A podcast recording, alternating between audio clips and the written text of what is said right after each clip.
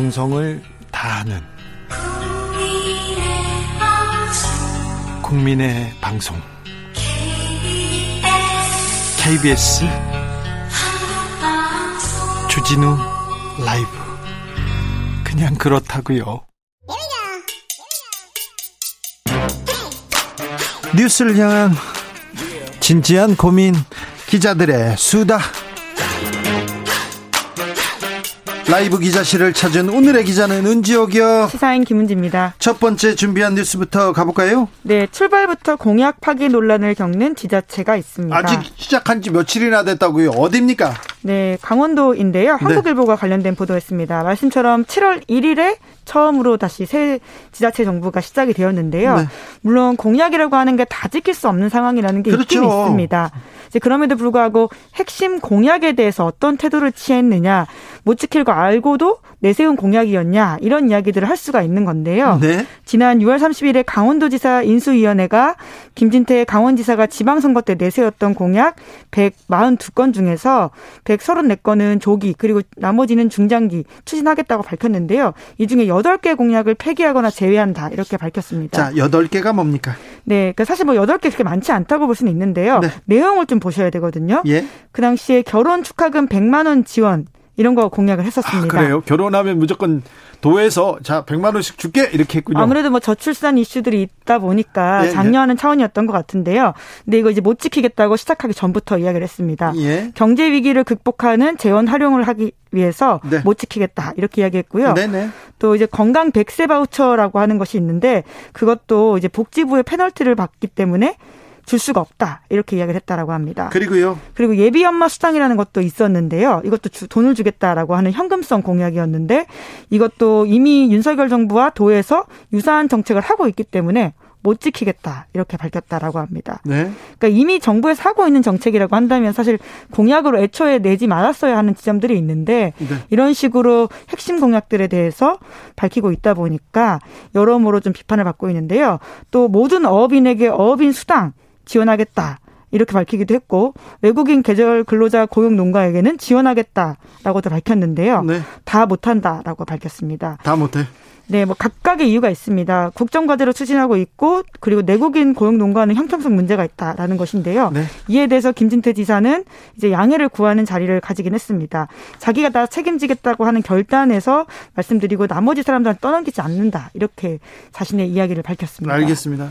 삼성전자 강원도로 데려오겠다 이렇게 했는데 그게 가능합니까? 그러니까 가능하지 않은 얘기를 아무튼 꿈을 꾸겠다고 이렇게 저하고 인터뷰해서 꿈을 꾸는데 그게 잘못됐습니까? 강원도는 하지 말라는 법이 있습니까? 하지 말라는 법은 없습니다만은 좀 너무 좀 허황된 거는 아닌가 그런 생각 그때도 좀 가졌어요. 지사님. 네. 아무튼 네.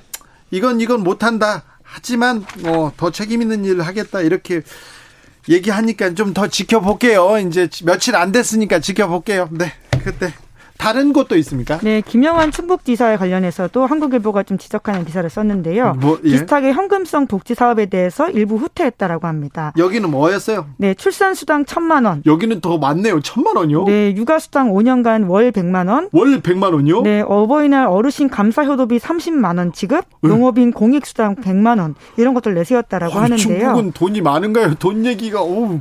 맞네요. 네, 그런데 여기도 비슷하게 6월 30일 충북도지사 인수위원회가 예. 관련된 예. 공약 점검들을 했는데요. 육아 수도한 부분이 빠졌다라고 하고요. 예. 나머지들도 좀 조정을 하거나 단계별로 시행한다 이렇게 밝혔다라고 이거 합니다. 이거 현금 주겠다 이거 거의 불가능한 건데 요거 어찌 하려고 이렇게 공약을 내세웠는지 모르겠어요. 근데 이래도 됩니까? 이제 그런 지점들 때문에 여러 가지 비판들이 나오고 있는데요.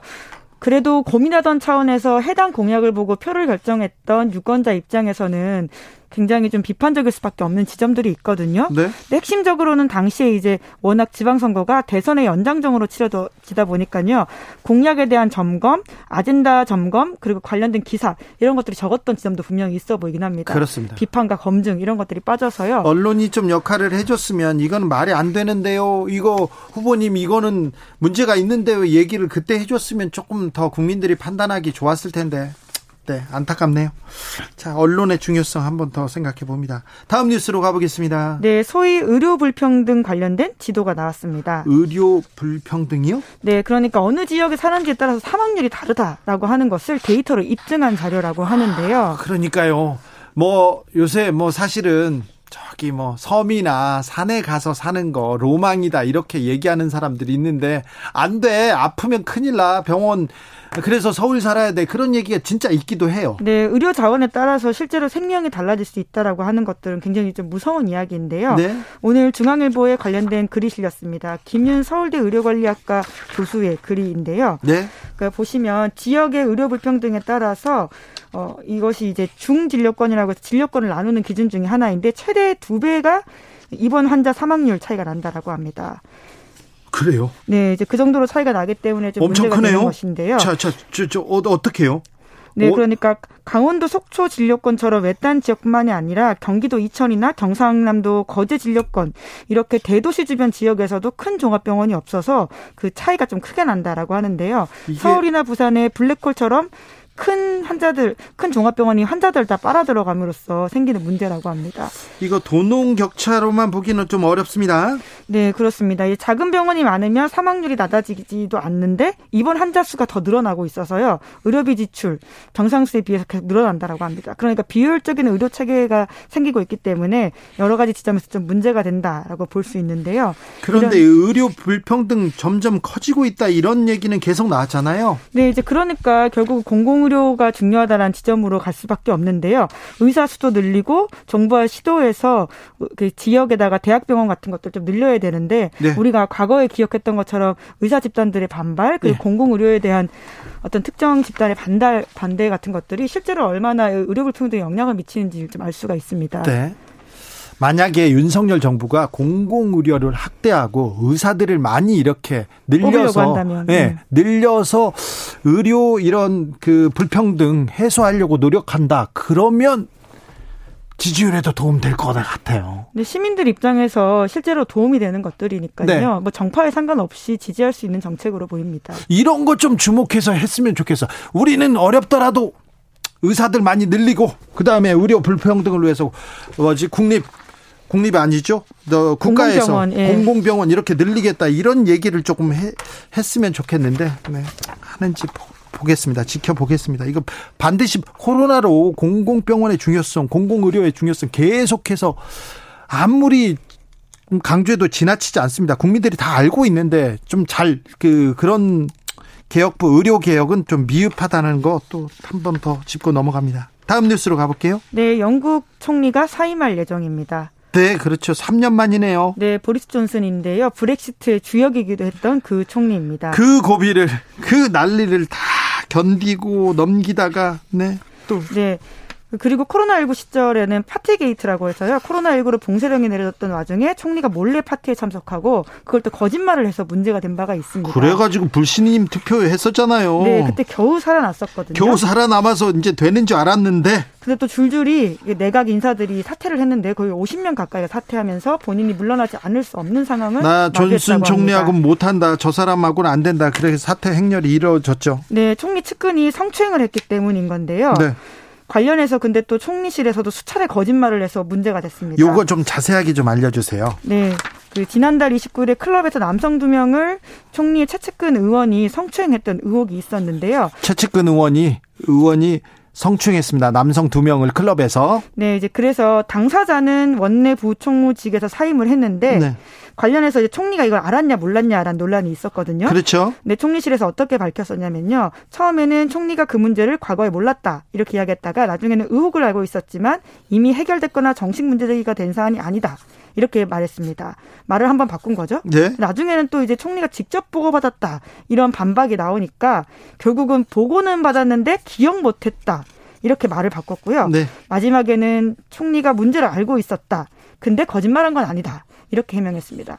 말이 계속 계속 계속 바뀌었는데 이거 기억나지 않습니다. 이거 네, 그런데 전형적인 정치인의 거짓말이라고 할 수 있습니다. 그렇죠. 그런데 이 거짓말 논란에 어, 휘말리면서 사퇴할 수밖에 없는 그런 상황이 됐습니다. 네. 근데 영국의 총리는 그럼 누가 됩니까? 네, 이제 9월 달에 선거가 있을 예정이라고 하는데요. 당내 선거입니다. 예. 그 선거를 통해서 조지, 조기 선, 총선이 이루어지진 않을 거라는 이야기도 있는데요. 우선은 주목이 되는 게 이민계 출신의 두 의원입니다. 네. 한 명은 인도계이고요. 나머지 예. 한 명은 파키스탄계인데 둘 다 과거에 재무부 장관을 지냈던 인재라고 하고요. 예. 무엇보다도 이제 영국이 인도 파키스탄 관련해서 식민지를 삼았던 적이 있지 않습니까? 네. 그러한 집안의 그런 나라 출신의 이민재 가정에서 나왔던 사람들이 이제 정치인으로서 총리까지 될 수 있는 상황이다라고 하는 게 굉장히 전 세계적인 주목을 끌고 있는 상황입니다. 그렇죠. 네, 인도계, 파키스탄계 이민 이민자의 자손들이 영국 총리가 될 수 있을까요? 저희 주목해서 한번 지켜보겠습니다. 1719님께서 저도 다음에 선거에 나갈 거예요. 선심성 공약하고 당선되면 못 지킨다고 하면 되겠네요. 이렇게 얘기하셨습니다. 아, 정치인의 말 이게 또 굉장히 중요한데 이렇게 말 바꾸다가 총리에서 물러난 사람도 있습니다. 교토 어, 기자들의 수다 김은지 기사 기자하고 인사하겠습니다. 감사합니다. 네, 감사합니다. 교통정보센터 다녀올게요. 이현 씨.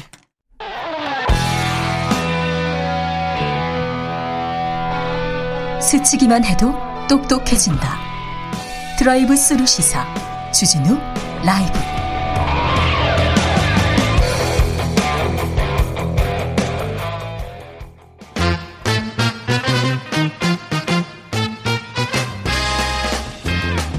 뉴스와 화제 여론조사 빅데이터로 집중 분석해 보겠습니다. 여론과 민심. 이강윤 한국사회 여론연구소 소장 어서 오세요. 안녕하세요. 전민기 한국인사이트 연구소 팀장 어서 오세요. 네, 반갑습니다. 네. 지지율 얘기할 수밖에 없습니다. 대통령의 네. 지지율이 뚝뚝 떨어집니다. 뚝뚝. 한 주 사이에 굉장한 폭의 변동이 생겼습니다. 어떻게 보시느냐 현재 국정 운영 그랬더니 부정 평가가 처음으로 60%대 나왔습니다. 60%요? 네. 긍정 34.5, 부정 60.8. 네. 네. 그래서 격차가 무려 26.3% 포인트입니다. 아유, 떨어지는 게 이게 급강하네요. 그렇죠. 이 뭐 거의 수직 낙한데요. 네. 통상 이렇게 크게 빠지고 나면 주식 시장에서는 V자 반등이라는 것도 가끔은 있다고든 하더라만도 여론에서는 그렇게 기술적으로 다시 V자 상승 같은 건 굉장히 힘들고요. 올라가도 아주 계단 계단식으로 조금씩 천천히 가거든요. 지금 떨어질 때도 지금 쌓여가지고 뚝뚝 쌓여서 계속 쌓였지 않습니까? 아주 큰 그래 오다가 네. 지금 이른바 데드크로스라고 대통령 입장에서 보면 데드크로스죠. 3주 전에는 0.1%포인트 차이였는데 지난주에는 9%포인트 차량 차이가 났고 이번 주에 26.3%포인트 확 빠진 거예요. 어, 엄청 빠졌네요. 그건 아마도 나토 외교 이후에 뭐 또다시 반복된 동일한 실수 민간인 동행권 그런 거 있지 않습니까? 네. 그다음에 교육부 총리 음주 문제로 논란이 굉장히 오랫동안 됐고 반대 여론도 컸던 박 교육부 장관 인사 강행한 것 그리고 도스태핑에서 여전히 실수가 계속됐고 국민들 정서와는 많이 동떨어져 있었고 이런 것들이 한꺼번에 겹친 데다가 그러니까 동일한 실수의 반복이라는 것에 사람들이 에, 초점이 모아진 것 같습니다. 여기에 국민의힘 이준석 대표에 대한 징계 건도 끝난 이후에 저희가 조사를 했거든요. 네. 이 모든 게 총체적으로 반영이 된 것이다. 그래서 지금 상당히 심각한 국면으로 인식해야 되는 게 아닌가라는 생각을 저는 하게 됩니다. 네. 참고로 일단 개요를 먼저 말씀드리겠습니다. TBS 의뢰 전국 만 18살 이상 성인 남녀 1,002명 대상 7월 8일, 9일 이틀간 조사했고요. 중앙선관위 제공 안심번호 무선 자동응답 방식 100%, 표본오차 95% 신뢰 수준 플러스 마이너스 3.1% 포인트입니다. 좀 더 자세한 사항은 중앙선거 여론조사심의위원회나 저희 한국사회여론연구소 홈페이지 보시면 되겠습니다. 전민기 팀장님, 네. 윤석열 대통령에 대해서 빅데이터에도 좀 변화가 있습니까? 어, 그 긍부정 비율, 부정 비율이 75인 거는 거의 비슷한데 네. 내용은 좀 많이 달라졌다. 그래요? 그러니까 긍정으로서 지지하다가 가장 크게 그래도 지지하는 세력에서 지지합니다. 그래도 네. 있었는데 지지하다가 사라졌어요. 기대로 바뀌었어요. 이거 무슨 말이냐면 지금 그래도 우린 지지한다. 잘하고 있다가 아니라 앞으로는 잘하겠지로 예. 약간 마음이 바뀐 것 같아요. 그래서 그래요? 키워드를 보면 경제, 외교, 정치가 가장 많이 나오거든요. 네. 경제적인 문제 예. 굉장히 심각하죠. 민생입니다. 네. 외교적으로도 봤을 때 그뭐 그렇게 잘하고 있나? 나토 갔을 때 사실은 또 다른 문제들이 있었잖아요. 그런 부분 때문에 좀 묻히는 게 있고요. 정치 자체를 지금 잘 못하고 있다라는 반응들이 많은데 공정과 통합의 키워드가 사라지고 이제는 상식 상식적이지 않다는데 좀 꽂히신 것 같아요. 상식적이지 않다. 예, 그래서 그... 이런 부분이 지지 세력이 있기 때문에 부정 비율은 같으나 결은 좀 달라졌다 이렇게 네. 보셔야 될 것 같습니다. 하락의 폭도 문제지만 심각한 큰 폭이지만 하락의 질이라고 저는 표현하고 싶은데 특히 하락폭이 큰 곳이 18살에서 29세 흔히 말하는 2030에서의 20 네. 그쪽에 지난 대선에서 굉장히 공을 들였던 거 사실이지 않습니까? 네. 그다음에 부산, 울산, 경남 여기는 국힘과 윤석열 대통령에 대한 강력한 지지 기반이지요. 그리고 광주 전라는 뭐좀 야성이 강하다 하더라도 인천 경기에서도 하락폭이 큽니다. 그리고 무엇보다도 저희 조사에서 보수 성향층에서 자신을 보수적이라고 말한 답변한 분들 중에서 부정 평가가 무려 17.1%포인트가 늘어났어요. 아이고. 국민의힘 지지층에서도 15.5%포인트가 늘어났습니다. 네. 그러니까 지난번 대선에서 윤석열 후보에게 투표했던 층 중에서 눈이 비가 오건 눈이 오건 나는 항상 보수 계열만 찍어라고 굳건하게 하는 분들이 아닌 네. 중립지대에 있거나 약간 뭐 선거 때마다 약간 스윙 보통 이런 성향을 보이신 분들은 거의 대부분 이탈하고 있다. 네. 이렇게 볼 수 있는 거죠. 아, 20대 핵심 지지층, 그리고 보수층, 그리고 부산에서도 불경, 뭐, 계속해서, 아, 이탈이 눈에 띕니다. 앞서 노웅래 의원이 윤석열 대통령 지지율 30%대에 머물고 있다 언급하셨는데 이것도 네. 여론조사 개요는 같습니다. 네, 같습니다. 저 그런데요. 도어 스태핑 이제 안 한다. 예. 이좀 도움이 될까요? 글쎄요. 그, 뭐, 코로나 우려해서 기자실에 일부 코로나 뭐 발생했다 이랬는데, 저는 차라리 정제된 말, 준비된 말, 그리고 국민들이 정서와 함께 갈 수 있는 면에서 횟수를 줄이는 것도 나쁘지 않지 않았을까. 갑자기 그만두면, 아, 입만 열면 사고를 치니까 밑에서 하도 뭐라고 해서 다 말을 못하게 하나 보다. 그런 생각이 퍼지지 않겠습니까? 그러게요. 저는 대통령실에서 그렇게 지금 갑자기 지지율이 툭 떨어지고 doorstepping 문제다 지적하자마자 이게 멈추면 안 해버린다고 하면 더 우스워지는 거예요. 그러게요. 제가 들은 바로는 전날 퇴근 무렵에 홍보 라인에서 홍보 공보 라인에서 door 예상되는 doorstepping 질문에 대한 답변 모범 답변을 갖다 놓는답니다. 네. 거의 안 보시는 모양입니다. 자 도어 스태핑에 대해서도 국민들이 네. 그러니까 관심이 있죠. 사실은 긍정이 한 50%였어요. 초반에만 하더라도. 근데 이제 부정이 60 되더니 이번 주는 70까지 떨어졌거든요. 논란이 가장 중간에 있습니다. 그러니까 네. 말할 때마다 좀 논란이 되고 있고 좀 문매를 맞는다, 유감이다, 거칠다, 너무 거칠다라는 네. 좀 표현들이 있고요. 좀 어려움이 있다. 이 말이 계속 이렇게 되면은 좀 우려나 걱정이 된다 해서 한 달로 봤을 땐 62%인데 이 비율이 계속 부정적으로 좀 옮겨가고 있다. 그럼에도 아직까지 뭐 소통하고 있고 신선하고 네. 좋아 보인다, 훌륭하다도 있습니다. 예. 그런데 아무튼 도어스프링에서 글쎄요. 그리고 하여튼 이렇게 얘기하면서 정확한 이렇게 정확하게 이 문제를 알고 있을까 이렇게 얘기도 합니다. 근데 모범 답안을 가져다 논다고는 하는데 하는데 이 부분은 사실은 국민들한테 신선하게 다가오고 소통 뭐 용산 이전 이후에 이 정권은 다르다는 걸 보여주는 상징적인 사건이 될 수도 있었으나 됐죠 초기에는 네, 분명히 네, 됐었으나 지금 아, 국민들이 거기에서도 조금 마음이 좀 떠나고 있다. 그 지금 이게 불과 취임 두 달 만에 일어나고 있는 일들입니다. 취임 두 달이라 그러면은 한참 인기가 좋을 때입니다. 그런데 정책적인 면에서 뭐 특별히 관심을 끌 만한 거 없었고요. 물가, 금리, 고유가 등등등 굉장히 경제 요건이 안 좋고 우리가 할 정책적 수단이 별로 없다는 것을 대부분 인정은 하지만 그거에 접근하는 대통령을 비롯한 주요 포스트의 관리들의 자세. 사실 우리가 별로 할 게 없습니다. 그 외국에서 다 외생적 요인들이라서 할 게 없어요. 이래버리면 그럼 왜 나라를 경영하겠다고 하신 겁니까? 이 말이 나오지 않겠습니까? 네. 그 점이 잘못됐고요. 글쎄요, 그거는 뭐 어, 어 발어사처럼 습관이라고 할 수 있어도 하여튼 이 말은 논리적인 것을 일정 부분 희석시키거나 거부하는 용도로 많이 쓰입니다. 어찌됐건 간에 하여튼 나는 이렇게 하는 게 맞는다고 생각해. 일행 이것은 진정한 소통의 쌍방 소통의 자세는 아닌가라고 보여지죠. 자, 국민의힘과 그리고 대통령 지지율이 좀 음, 하락하는데 이분 음, 이분 때문이다 이런 얘기도 있어요. 이준석 국민의힘 대표가 계속해서 갈등을 갈등을 만든다 이렇게 비판받기도 했습니다. 그런데 징계가 되고 지금 대표에서 일단 물러났습니다. 네. 어, 권성동 원내대표가 직무 권한대행 그러니까 대표도 하고 원내대표도 다 하게 됐는데 네. 이준석 국민의힘 대표에 대해서 이 대표에 대한 징계는 어떻게 여론이 예. 보고 있습니까? 이 징계 수위 어떻게 판단하십니까? 물어봤습니다. 네. 조사 개요는 앞 과 동일합니다. 네. 적절하다 33.2%. 야, 그거 너무 세게 때린 거 아니야? 31%. 아유, 그거 너무 미흡해. 뭐 성상 뭐 이상한 얘기가 들려오고 그렇게 여러 달 동안 국민을 궁금하게 하고 그러더니 뭐 이래. 그래서 33, 31, 27.5.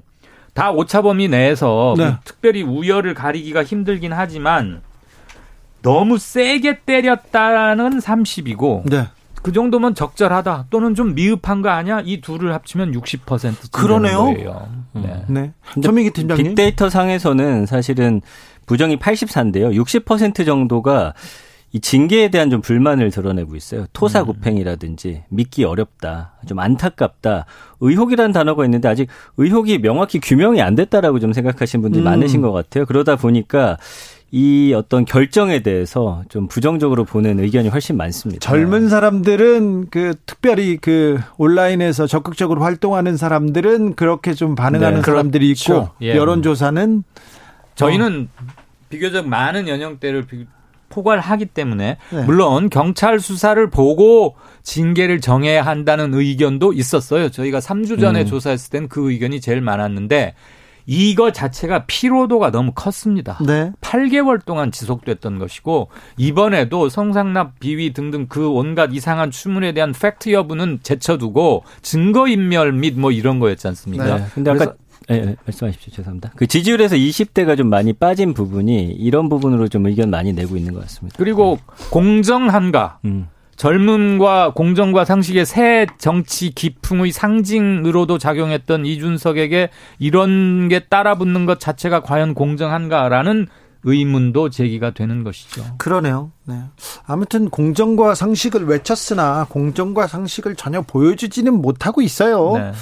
그런 부분이 조금 그런 부분이 지금 지지율에 또 영향을 미치고 있는 거 아닌가 이런 생각합니다. 그런데 이런 걸 별로 신경 안 쓰신다고 하니까 국민만 보고 가겠다고 하는데 어느 국민을 구체적으로 보시는지 좀 궁금해지기도 합니다. 자, 전민기 팀장님. 네.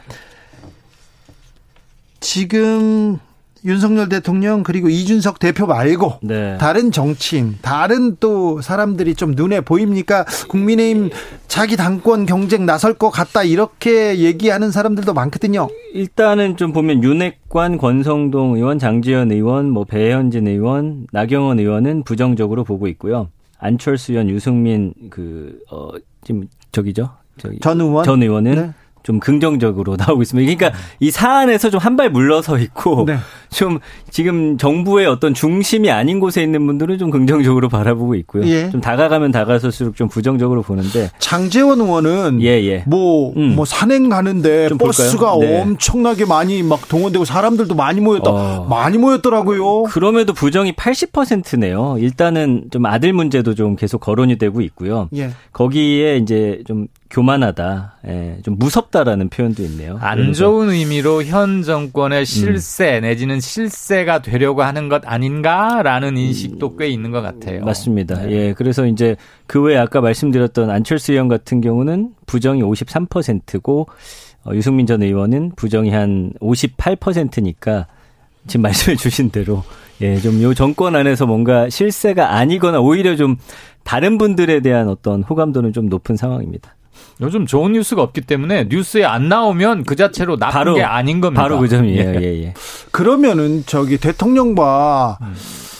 김건희 여사는 좀 뉴스에 안 나오면 안 나오면 되지 않을까 그런 생각도 해보네요. 대통령이 뉴스에 안 나올 수는 없죠. 네.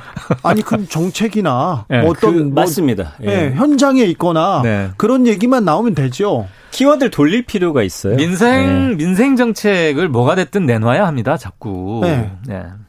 네. 반등의 기회를 뭐 만들어야 될 텐데 뭘까요? 반등의 기회는 일단 사정이 사정이 반등의 아, 기회는 아닐 텐데요. 아, 그것은 누구를 먹칠할 수 있을지는 모르나 자기의 득점 포인트, 자력에 의한 nice play 득점 포인트가 되기는 힘들 것 같고요. 저는 일단 김건희 여사를 둘러싼 것이건 대통령의 그 잦은 발언, 그다음에 국민들이 생각하는 상식과 상식과 본인이 갖고 계시는 상식 사이에 괴리가 좀 있는 거 아닌가 이런 생각도 갈수록 많이 하고 있는데 반복되는 동일한 실수를 일단 없애야 되겠다. 일단은. 네. 그래야 하락의 이게 어디까지 하락할지 사실 잘 모르는 겁니다. 더군다나 지금 여전히 여론조사를 해보면 보수 응답자가 많아요. 그럼에도 불구하고 부정평가가 늘어가고 있다는 아, 그래요? 심각한 수준이죠. 보수가 많다. 그 네. 사정정국이라는 키워드를 진짜 좀 눈여겨봐야 할 것 같아요. 이 부분이 지금 굉장히 국민들이 좀 안 좋게 보는 키워드 중에 하나입니다. 언급량 그렇게 많지는 않습니다만 일단은 지금 이렇게 하는 행위에 대해서 뭐 강하게는 조폭과 같다라는 표현도 있고요. 지금 이 사정정국이라는 키워드가 거의 지금 8, 90% 정도 굉장히 부정적으로 잡히면서 이번 정권에 좀 어떤 어 역린이라든지 아니면 굉장히 weak point가 좀 되지 않나 이렇게 좀 보여집니다. 그래요. 그런데 지금 계속 사정 정국으로 가는 모양새인데. 뭐 네. 시중에 한간에는 이상한 소문도 좀 있고 아마 들으셨겠지만 다음 달 하순경쯤에 연쇄적인 빠바박 뭐 뭐가 있는다더라 뭐 이런 얘기도 좀 퍼지고 있고요. 네. 그다음에 그건 이제 그거는 별도 얘기인데 최근 검찰 인사도 그런 거 대비한 거 아니냐는 추측이 충분히 가능한 대목도 있었고 국정 담임 능력에 대한 의문과 정책에 대한 불안이 암암리에 퍼져가고 있는 것 이게 실은 굉장히 중요한 거거든요. 네. 새 정부가 정부로서 기능을 하고 국정을 이끌어갈 동력을 얻을 수 있는 대목은 이 지점인데 네. 정책적인 면에서 신뢰나 희망이나 믿음을 주지 못한 채 여당에서는 뭐 누구 징계하고 그 틈을 이용해서 패권 다툼이 막 벌어지고 대통령실과 행정부는 여전히 같은 실수를 되풀이하고 그러면은 뭐가 달라지나 정권이 바뀌었는데 구육님께서 지난 정권 탓 남탓만 하면 안 된다고 생각해요. 그렇습니다. 대통령이에요. 이제 정부 여당이고 정부로 이 나라를 지금 책임지고 있는 사람인데 네. 지금 지난 정권 누구 탓할 겨를이 없어요. 그리고 후보가 아니에요, 지금. 네. 후보 때도 나는 대통령이 돼서 뭘 하겠다는 얘기를 더 했어야 되는데 문재인만 아니면 돼. 그 얘기만 하신 거잖아요. 어쨌든 정권을 잡았으면 국민의 대통령이고 우리나라의 그렇죠. 대통령입니다. 그래서 잘해줘야 되는데, 잘해줘야 되는데, 남탓 이 부분도 전혀 전혀 그 대통령한테 도움은 안 될 겁니다. 근데요. 여기에 또 변수가 또 하나씩 또 심상치 않습니다. 코로나 확산세.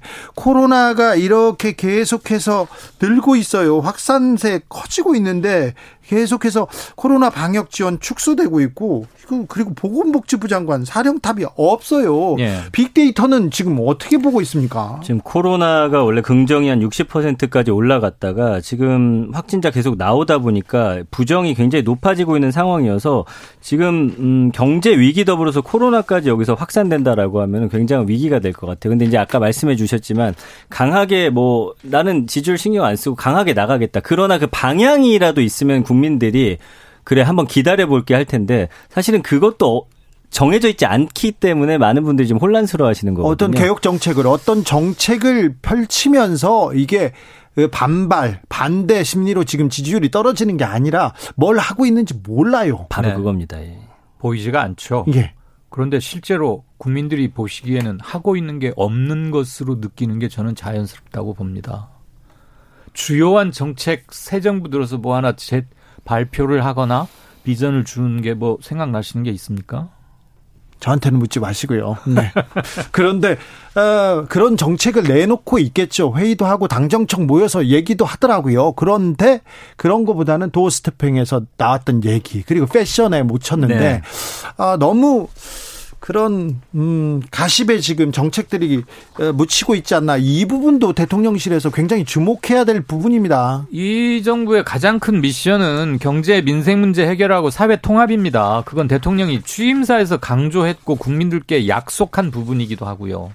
그리고 두 달 이제 곧 있으면 취임 100일이 되는데 글쎄요 뭔가를 준비하고 있을 거라고 기대는 합니다만 아직까지는 대단히 미흡하다. 일단 공정 통합도 중요한데 상식 의 선에서 국민들이 좀 납득할 만한 쪽으로 먼저 좀 발을 옮겨야 될 것 같습니다. 자, 공정까지도 바라지 않습니다. 상식적으로는 좀 해주세요. 이런 얘기가 빅데이터에서 읽히고 있습니다. 여론조사에서 읽히고 있습니다. 여론과 민심 전민기 이강윤 두 분 감사합니다. 고맙습니다. 고맙습니다. 주진우 라이브 여기서 인사드립니다. 오늘 돌발 퀴즈의 정답은 도 스태핑이었습니다. 도 스태핑 안 하신답니다. 저는 내일 오후 5시 5분에 돌아옵니다. 지금까지 주진우였습니다.